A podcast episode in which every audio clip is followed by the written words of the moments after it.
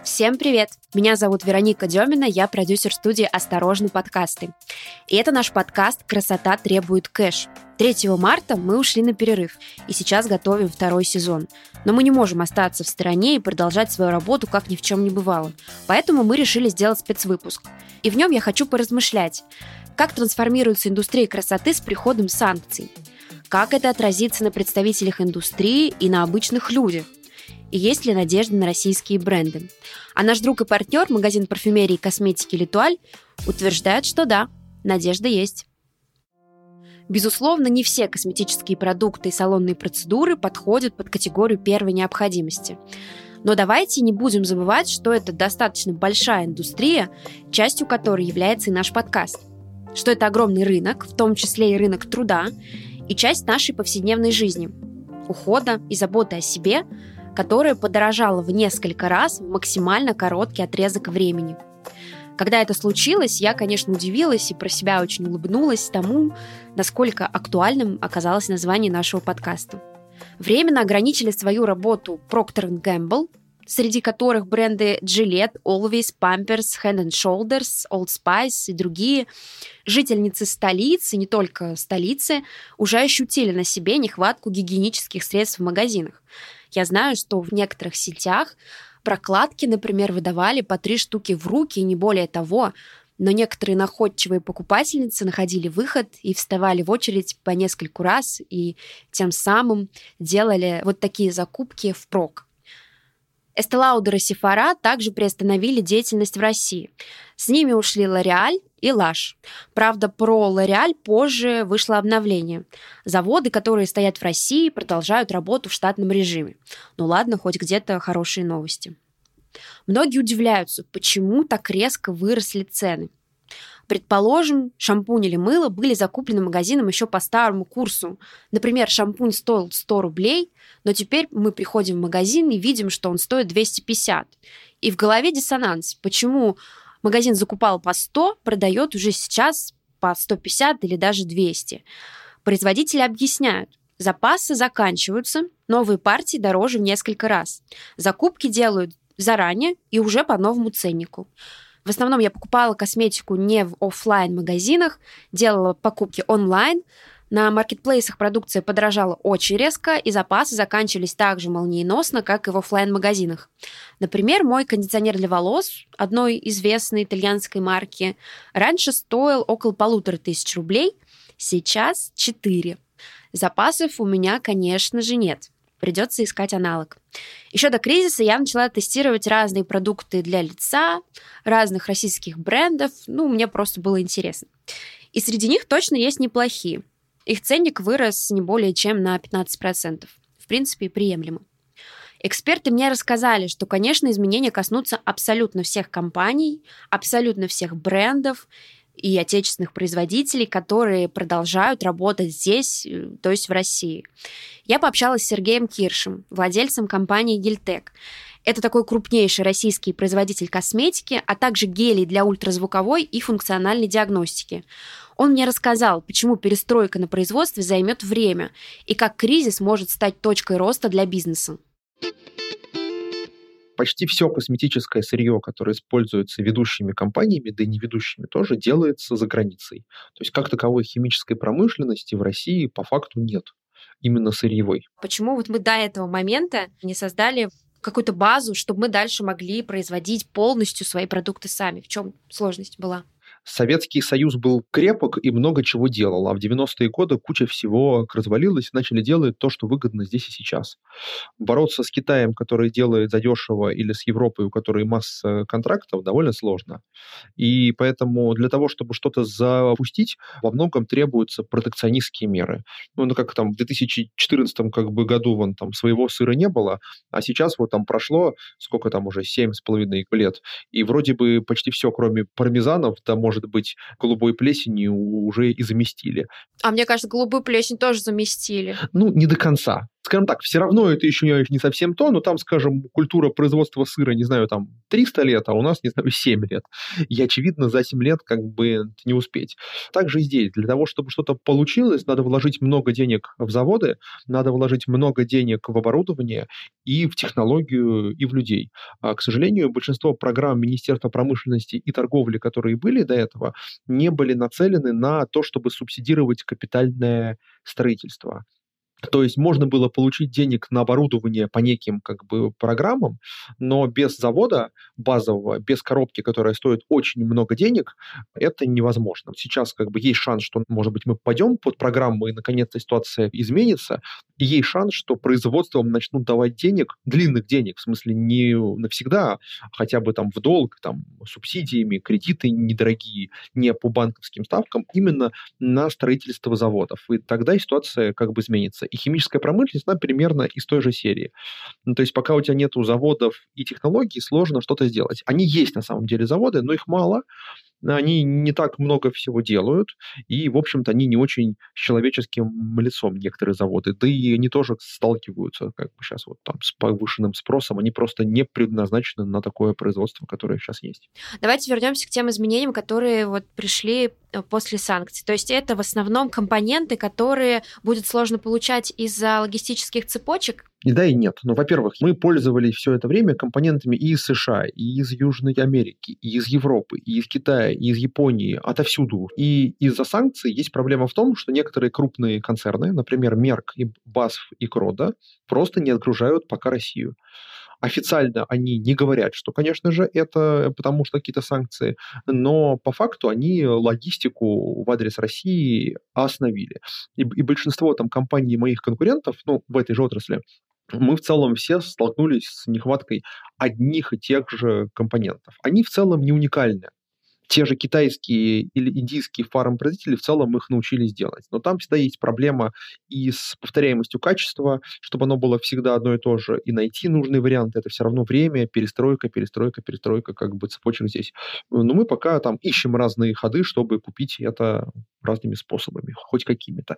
Так что именно если говорить про проблемы наши, то проблемы, да, это в сырье. Мы большую часть, в общем-то, благодаря, в кавычках, как бы ковиду научились запасать впрок. У меня очень большие запасы. Сейчас я очень много дозаказываю сырья, тоже выметаю склады у поставщиков и забиваю там свои. И параллельно мы ищем какие-то варианты поставок из э, других стран.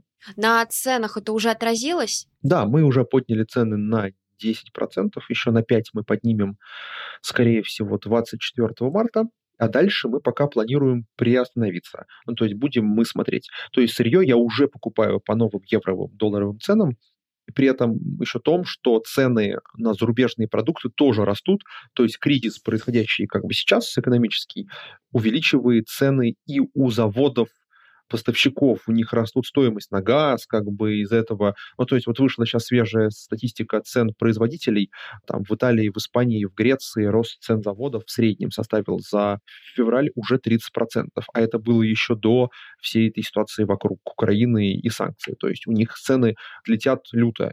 А по поводу сокращения штата, вот сейчас многие отправляют сотрудников в простой, наверняка у вас тоже очень большой штат работников, сейчас они как себя чувствуют? Отлично чувствуют, мы расширяемся. Я набираю новых как бы разработчиков, набираю новых людей на производство. То есть я рассчитываю на то, что да, у меня какие-то продукты в стоп встанут по сырью, несомненно. Ну, просто потому что что-то мы не успеем как бы привести. Но все равно с учетом выпадения резкого предложения, на рынке из-за проблем с э, моими конкурентами иностранными, я ожидаю роста производства. Может быть, я слишком оптимистичен как бы здесь, но я, наоборот, готовлюсь к росту, чтобы его не пропустить, не проспать. Я готов в этом году увеличивать количество сотрудников и думаю, если там мои прогнозы сбудутся, но мы вырастим, может быть, до двух раз как компания по обороту, а по людям процентов на 30-40. Так что нет, тут в этом плане я не собираюсь никого отправлять. Более того, сейчас я вижу, что на рынке вышло большее количество людей, ну, в смысле на рынке труда. С другой стороны, я сейчас гораздо проще нахожу нужные мне кадры. Итак, Произведенная в России косметика на 90% состоит из сырья импортного происхождения. Факт, о котором обычный потребитель точно не задумывался раньше. В парфюмерии так вообще отечественный только спирт а остальное сырье, то есть отдушка, флаконы, спреи, даже крышки, привезены из-за рубежа. Пару лет назад предприниматели уже столкнулись с кризисом. Пандемия приучила их делать запасы. Ковид заставил принимать решения быстро и думать наперед. В случае с санкциями думать наперед, когда с каждым днем уходят все новые партнеры и поставщики, конечно, намного сложнее. Краснополянская косметика – признанный бренд натуральной косметики, который уже более 15 лет производит в горах Красной Поляны, то есть в Сочи. Свое сырье, лаванду, василек, цитрусовые, эвкалипт и многое другое они выращивают там же сами. Но все равно заместить все ингредиенты не получится. Кристина Судеревская, основатель краснополянской косметики, рассказала мне о том, как их компания отреагировала на новости о санкциях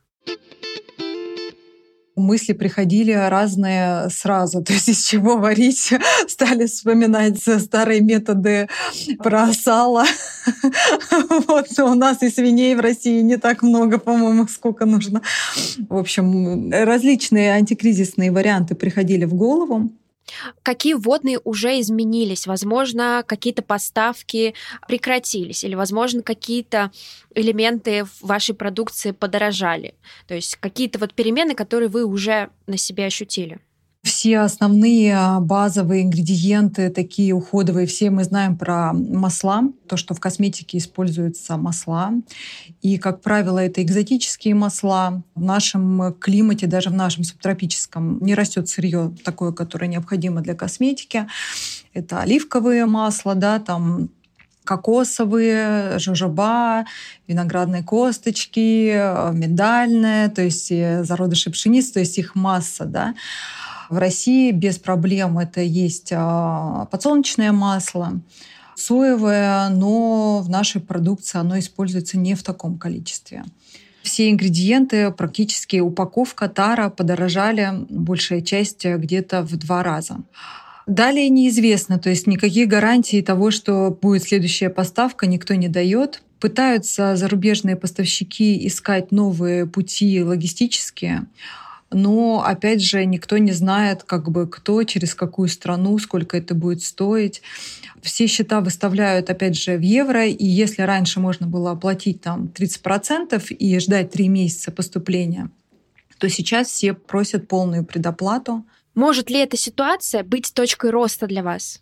Мы со своей стороны как бы видим, что точка роста также заключается в том, чтобы создавать свое полностью сырье, да, то есть э, свои эмульгаторы, с другой стороны, задают вопросы, почему вы этого раньше не делали, да, там, а, и так далее. Тут надо понимать, что производители используют сложные ингредиенты. На их производство работают целые заводы. И реально для нас удивительный факт, а, например, заключается в элементарной вещи — лимонная кислота, которая банальна, да, которая используется во всей пищевой косметической продукции для, для регулирования pH. И вот в России не осталось ни одного завода, производящего лимонной кислоты. И понимаете, как мы можем создать лимонную кислоту э, у себя со своими мощностями? То есть, а у нас порядка более тысячи различных ингредиентов. Гиалуроновая кислота. Вот мы смотрели оборудование, чтобы производить гиалуроновую кислоту. Оно поднялось, стоило там около 17 миллионов, сейчас оно стоит 33. Но откуда у простых предпринимателей будет на каждую позицию вот э, такое оборудование? Да? То есть это каждый предприниматель должен себе еще заводов понастроить. Не может бизнес просто так, ну как бы взять и все сделать полное импортозамещение. Да? То есть это должна быть какая-то программа, которую надо идти годами. Но из того, что можем мы, да, вот мы сейчас рассматриваем производство своего э, эмульгатора, мы его уже сделали, но его масштабировать так, чтобы продавать кому-то еще, да, это как бы тоже время, деньги, это вкладывание своих э, разработчиков, да. Сейчас скупаем просто ингредиенты на складах, потому что это нам даст время на то, чтобы еще как-то просуществовать и параллельно, ну вот какое-то свое сырье тоже вот разрабатываем. Последний вопрос про коронавирус. Многие сравнивают эти ситуации, конечно, если мы говорим про общий мировой масштаб, вообще, конечно, они очень разные, но для бизнеса они могут быть в чем-то похожи. Вот эффект, который пришел к вам а, в период коронавируса, и что вы чувствуете сейчас, это разные вещи или в чем-то они похожи? Мне кажется, сейчас сложнее. Коронавирус как-то все замерли, и был спад, то есть э, производство, да, один месяц. Потом мы вышли и стали все крепко, дружно работать. У нас, наоборот, был спрос, мы э, больше стали продавать. Вот. Но эффект от коронавируса мы почувствовали перед этим кризисом. Ну, были очереди на производствах там в Китае, стало все дорожать из-за этого. И поэтому вот мы как раз и подняли цены перед э, этим кризисом.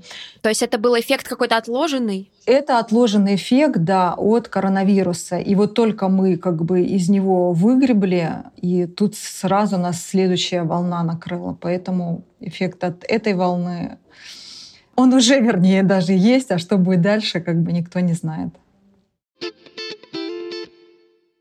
Потоке новостей про санкции в сети появились фейки. Например, несколько раз написали о том, что сеть магазинов парфюмерии и косметики Литуаль закрывается.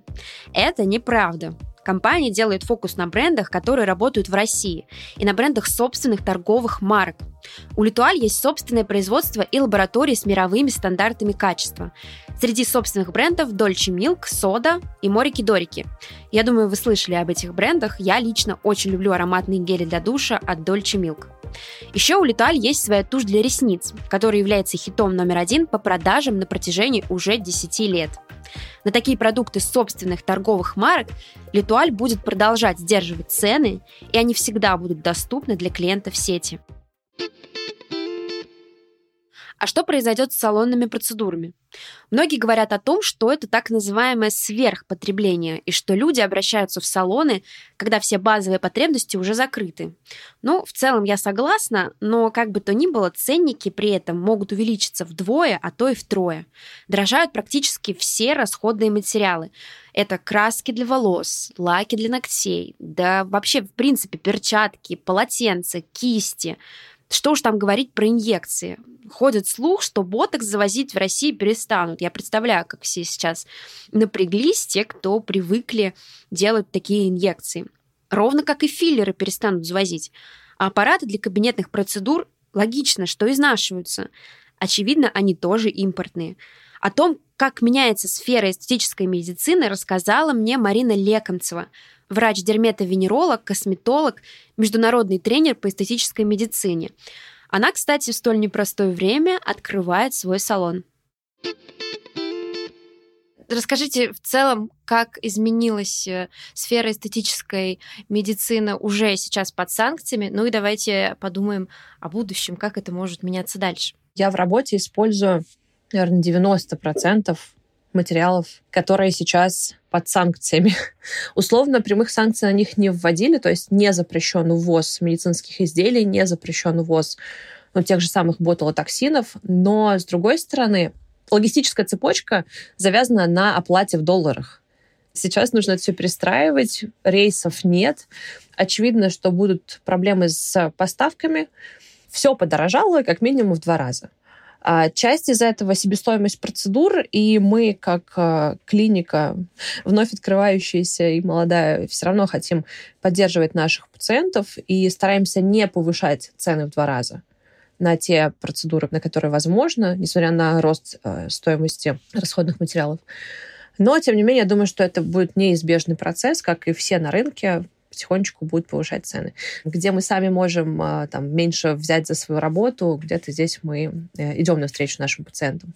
Я знаю, что тот же ботокс, он нужен не только для того, чтобы как-то морщины корректировать, он еще и используется в неврологии, урологии. Вообще это препарат, который, в общем-то, по медицинским показаниям назначают. Что с ним происходит? Важно понимать, что ботокс — это такое нарицательное имя, которое вообще-то собственное. То есть есть препарат оригинальный, он называется ботокс. Но ботоксом чаще всего все называют любые ботулинические токсины. Например, их в России около шести зарегистрированных как лекарственное средство, то есть их больше, чем один ботокс. Я разговаривала с представителями компании Ipsen, это производитель диспорта. Действительно, вы очень правильно сказали, что Косметология — это очень маленький сегмент рынка ботулинотерапии. это неврология, гинекология, ну, вот все, что вы перечислили, это верно. И более того, диспорт, например, входит в список жизненно важных лекарственных средств. То есть он точно не пропадет, и более того, цены на него контролируются государством. Такая хорошая новость, что в целом даже если какой-то из препаратов уходит, например, оригинальный ботекс, какие-то слухи в последнее время ходят, что вот производитель Аллерган то ли приостанавливает работу в России, то ли уходят они с рынка. В общем, если уходят, ничего страшного, я замещу их другими препаратами. А, самая большая проблема, на мой взгляд, это филлеры. Если у нас все отберут и вообще ничего не будет, то окей, да, ботулотоксины — это входит в жизненно важный список лекарств. Биоревитализанты — окей, да, даже если мы говорим про российские Сырье-то у них все равно французское. и как бы это, это важный критерий. То есть для того, чтобы произвести филлер или биоревитализант, нужно сырье. Это порошок гиалуроновой кислоты, который дальше уже подвергается определенным там, преобразованиям химическим, превращается в готовый препарат. Но сырье производит всего там ну, до пяти заводов в мире, условно. И, соответственно, ни одного в России нет это все равно будут закупки. Соответственно, здесь большой вопрос, что с ними будет, ну и с российскими тоже. Я надеюсь, что все будет хорошо. А, несмотря на то, что препараты, которые мы вводим, только зарегистрированные, то есть наше государство уже проверило, что препарат безопасный, э, что все с ним хорошо. Но вот филлеры, да, то есть это те же самые гелины на основе гиалуроновой кислоты, но модифицированные таким образом, чтобы они распадались в тканях дольше, и сохраняли тем самым объем.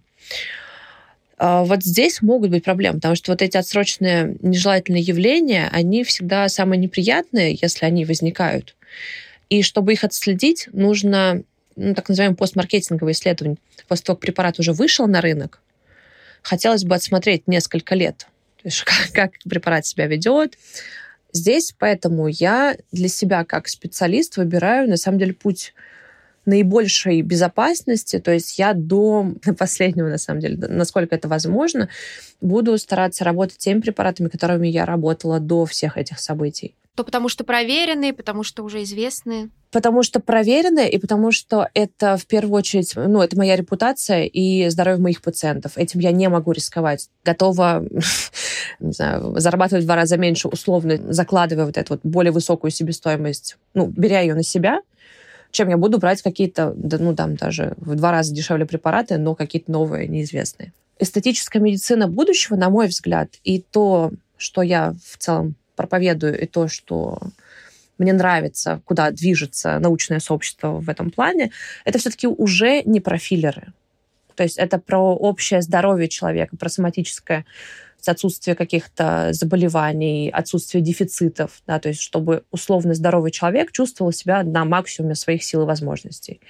Это аппаратная косметология сейчас. Мы максимально стараемся задействовать все ресурсы человека, лица его генетические, то есть вернуть э, метаболизм клеток в прежний уровень.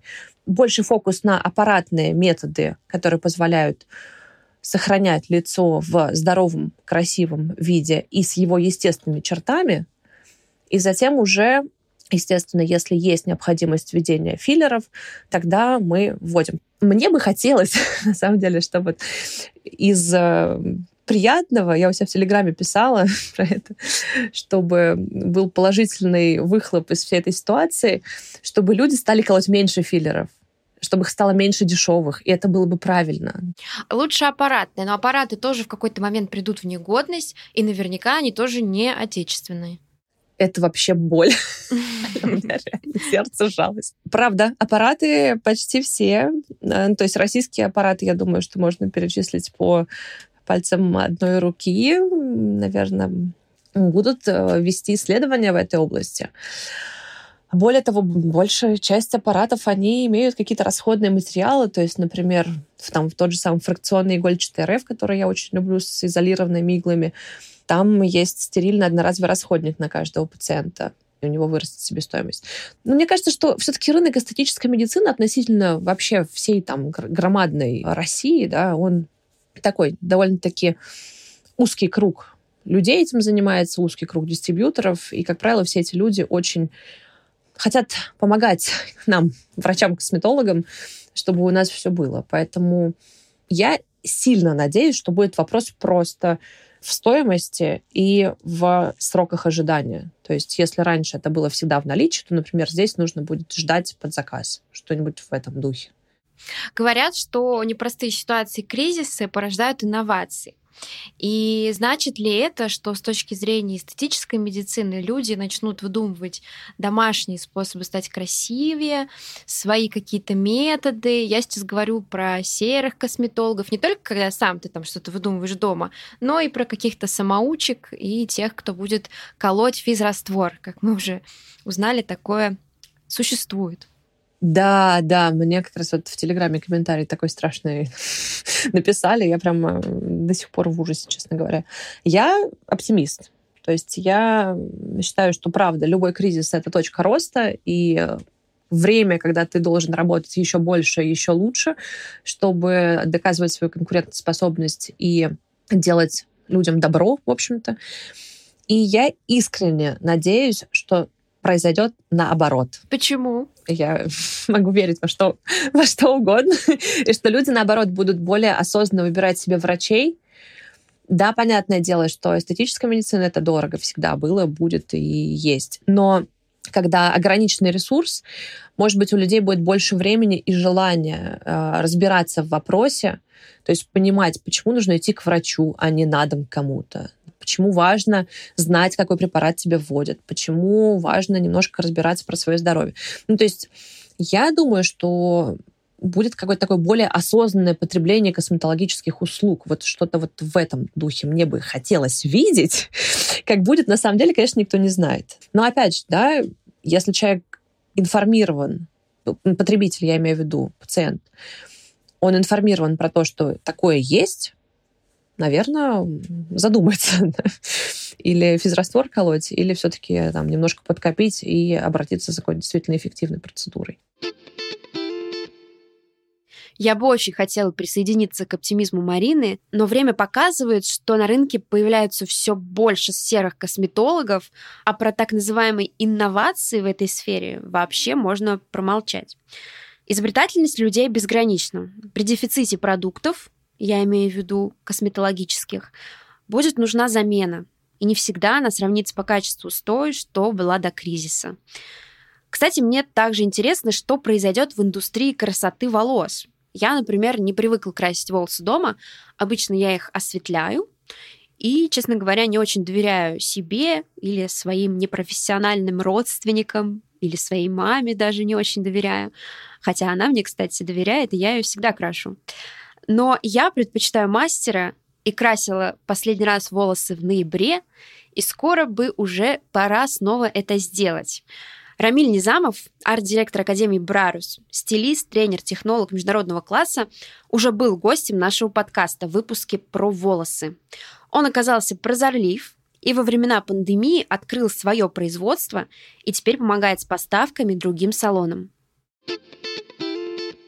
Расскажите, были ли у вас какие-то запасы? Если были, то на какое время? У нас э, немножко лучше ситуация. Наша компания Брарус достаточно крупным является таким, ну, концерном это громко сказано. У нас много брендов представлено. Мы работаем с Италии, Японии, Бразилии, там кое-что есть, э, Китай, и запасы у нас приличные. Вот по времени не могу сказать, насколько их хватит, но хватит надолго, скажем так. И э, на самом деле, когда были первые звоночки, что мир меняется, скажем, да, с начала пандемии, когда вот началась история с короной, еще в тот момент мы открыли свое производство в России. И все необходимое для этого производства тоже, да, за все эти сложные времена подкупалось, докупалось. В общем-то, мы за это время расширили а, производство. Сейчас вполне независимы. На данный момент мы производим полностью а, много средств, много линеек э, по уходу за волосами для брендов BB One и Picasso в ближайшее время тоже планируется а, производство уже непосредственно профессионального красителя для волос. Что касается наших э, уже таких э, популярных, раскрученных достаточно брендов. Пока что нам удается договориться с нашими э, поставщиками и продолжать работать без сбоев. Но вот единственное, что да, немножко логистика не немножко, а в два раза стала дороже. Получается, вы еще можете стать, ну, так скажем, помощниками а, для каких-то салонов, которые тоже занимаются в таком же направлении, как и вы, с той точки зрения, что вы являетесь производителем, и, возможно, у вас появятся новые клиенты. Получается так? Так и происходит, да. Что я вижу? Есть некоторые бренды, которые остановили продажи. Вот просто стоп. И, соответственно, салоны, которым нужна срочно краска, там еще что-то да, для работы, сейчас вот они поперли. То есть как бы с этой точки зрения даже есть какой-то плюс, как бы это ни звучало, то, что пошел новый э, приток клиентов. А, поэтому действительно, да, у нас есть что предложить им на замену что вы бы посоветовали клиентам, как вести себя в данной ситуации? Ну, мы, например, если взять окрашивание волос или какие-то процедуры по восстановлению волос, то это достаточно может быть такое долгосрочное вложение. Знаю по себе, там, я трачу определенную сумму денег, раз, там, например, в 9-8 месяцев я делаю окрашивание, я готова на это потратить там какую-то сумму. Вот вы как посоветуете сейчас пойти уже сделать э, необходимые процедуры, пока еще не подорожало, или вы посоветуете чуть подождать, пока цены не придут в прежнее какое-то состояние. Такой интересный на самом деле вопрос. Ну а что случится, если доллар там до 200 скаканет, да? если будем ждать. Ждать не нужно, потому что волосы растут, и, и на мой взгляд, э, клиенты наши да, никогда не экономили особо на своей красоте, потому что это важно. Волосы — это рама той картины, да, которая является наше лицо. И более того, волосы же растут, да, и если мы вот сейчас будем экономить в, в ожидании того, что опять цены упадут, я хотя в этом сомневаюсь, что это скоро случится, при большем отрастании корней следующее окрашивание потребует большее количество красителя – и по-любому стоимость будет еще выше. Также можно говорить и о других, и об уходовых процедурах, да, вот тех же бразильских, да, больше уйдет продукта, больше времени, соответственно, выше ценник. Поэтому я советую ухаживать за волосами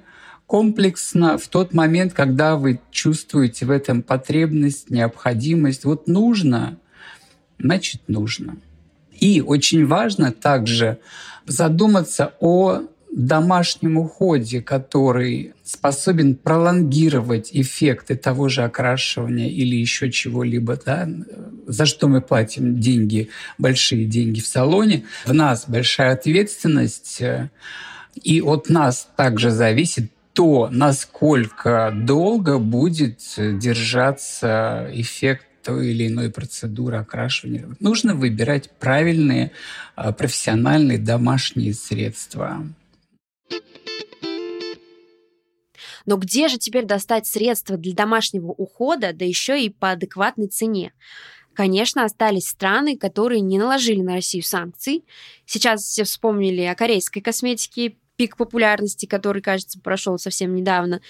Однако косметологи, кстати, такой замене не особенно рады. Они говорят, что у нас, у европеек, лицо стареет как-то по-другому. И корейские средства подходят не всем. Китайских аналогов я не припомню. Но зато я впервые зашла на сайт белорусской косметики. И здесь, кстати, скидки 70% на все. Очень бюджетно. О качестве говорить не буду, не пробовала. Тем временем независимое онлайн-издание для миллениалов о моде, красоте и культуре бюро опубликовало большой гид 170 российских брендов косметики и парфюмерии. Среди них я нашла и известные названия «Бархатные ручки», «Сэмми Бьюти» от Оксаны Самойловой, «Натура Сиберика» и «Черный жемчуг». Также есть и менее известные, по крайней мере, мне. Аоми, Матроми, Маскитека. Список, утверждают бюро, будет пополняться. Так что, если до сих пор не пробовали отечественное, есть из чего выбирать. Итак, выводы. Некоторые поставки косметики временно приостановлены. Что-то доставляют, но в два раза дороже. Производители делают стратегические запасы и ищут аналоговых поставщиков. Чтобы заказать новые партии расходных материалов, компаниям приходится идти на повышение цен или искать замену. Те, кто оказывают процедуры, к примеру, косметологи, идут пациентам навстречу и сдерживают ценник, теряя при этом свой процент. Многим непонятно, почему дорожает продукция на полках в магазинах. Производители объясняют, запасы заканчиваются, а новые партии дороже в несколько раз. Закупки делают заранее и по новому курсу доллара. Специалисты рекомендуют закупиться базовыми уходовыми средствами, без которых вы просто не можете. Но все-таки не стоит скупать все подряд. А еще скоро потеплеет, и всем понадобится защита от солнца. Такие средства тоже советуют брать заранее. Ну а в остальном карета уже превратилась в тыкву. Налаживание производства в новых реалиях займет время – Производителям косметики и любым мастерам, которые оказывают услуги, нужно протестировать новые исходники, будь то ингредиенты для крема, а, лак для ногтей или краска для волос. В таких условиях брендам важно сохранить свое лицо, репутацию, а не найти замены подешевле. Потому что давайте все-таки держать в голове. Здоровье важнее. Это был специальный выпуск подкаста «Красота требует кэш». Над этим выпуском работала я, автор и ведущая Вероника Демина, редактор Даша Данилова, дизайнер обложки Екатерина Коновалова и Дарья Паясь, звукорежиссер Марина Теренжова.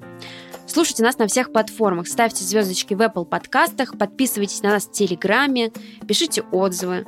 А мы обещаем вернуться с новым сезоном уже скоро. Всем пока-пока!